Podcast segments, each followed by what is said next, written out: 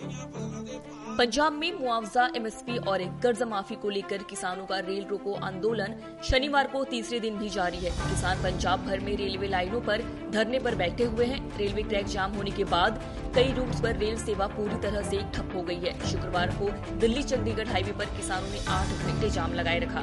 बताया जा रहा है कि इस दौरान नब्बे मेल एक्सप्रेस और 150 लोकल ट्रेनों को रद्द कर दिया गया है। इस बारे में उत्तर रेलवे के महाप्रबंधक शोभन चौधरी ने बताया। मंडल पे और चार स्थान अम्बाला मंडल पे जो पंजाब राज्य में आता है, वो ट्रैक पे आके बैठे हुए हैं, जिसके कारण ट्रेन संचालन पूरी तरह से बाधित तकरीबन 90 हमारे मेल एक्सप्रेस ट्रेन और 150 पैसेंजर ट्रेन, जो लोकल चलते हैं, उनको कैंसिल किया गया